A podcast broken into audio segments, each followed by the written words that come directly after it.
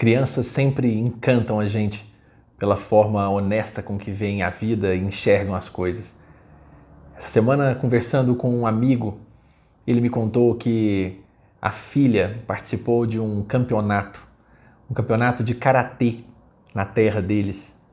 E ao final ela acabou perdendo na final, e ali o pai foi lá para consolá-la, dizer para ela, né, para ela continuar, para seguir firme, que aquilo era uma derrota, mas que certamente ela tinha muito a crescer e fazer, né? Ela que era muito dedicada e estava ansiosa, doida para ganhar aquele campeonato, acabou perdendo.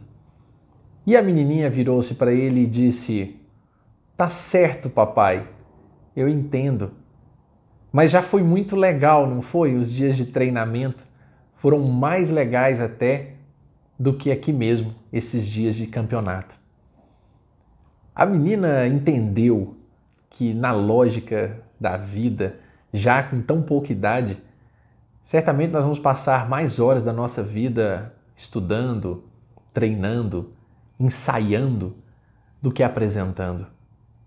Que se efetivamente estivermos apenas no palco o tempo todo, não teremos a oportunidade de errarmos sozinhos, sentirmos sozinhos, mudarmos sozinhos as, os caminhos e as trilhas que vamos passando.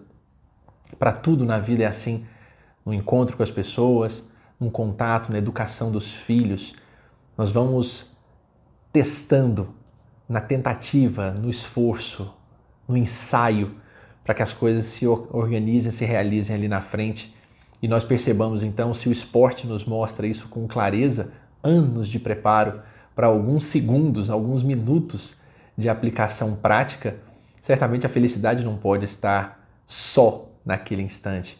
Ela precisa estar também nesse caminho, nesse trajeto, nessa trajetória que todo mundo passa.